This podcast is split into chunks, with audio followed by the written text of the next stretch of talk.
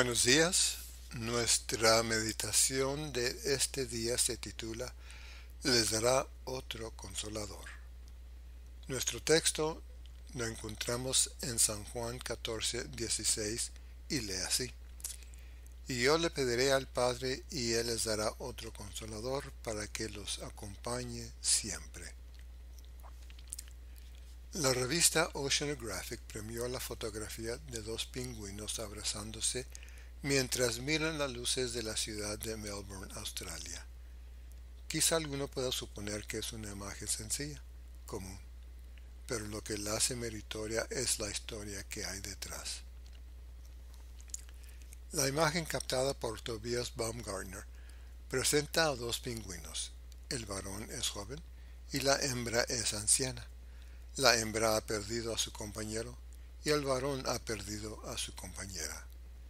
Dice Baumgartner que desde entonces se encuentran frecuentemente consolándose y parándose juntos durante horas mientras observan las luces danzantes de la ciudad. Dos solitarias aves marinas que se abrazan para consolarte mutuamente. ¿Cuántos de nosotros deseamos un simple abrazo. ¿Cuántos estamos sedientos de una palabra de consuelo? Desde la entrada del pecado, la soledad y el desconsuelo han llegado a formar parte intrínseca de lo que significa vivir en un planeta que se ha revelado contra su creador. Somos como esos dos pingüinos solitarios, con la diferencia de que no siempre encontramos a alguien que generosa y bondadosamente se coloque a nuestro lado. Dios, sabiendo que nuestra vida estaría plagada de esos momentos de soledad y desconsuelo, decidió darnos un consolador.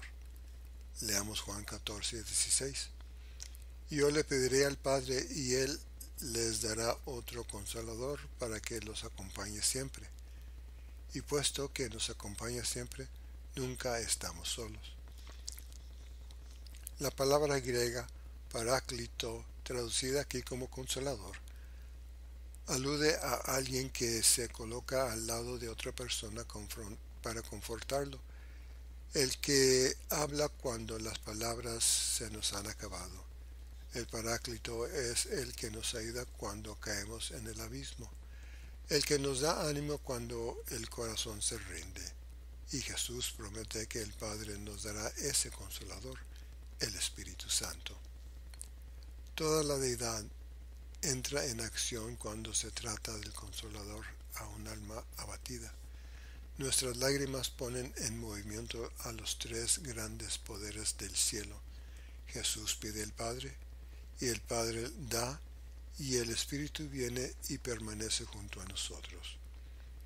Uno de mis libros favoritos nos lo recuerda con estas palabras. Nunca estamos solos. Sea que le escojamos o no, tenemos siempre a uno por compañero. El fotógrafo celestial muestra a todo el universo tiernas imágenes en las que aparecemos siendo abrazados por el Consolador. Bendiciones.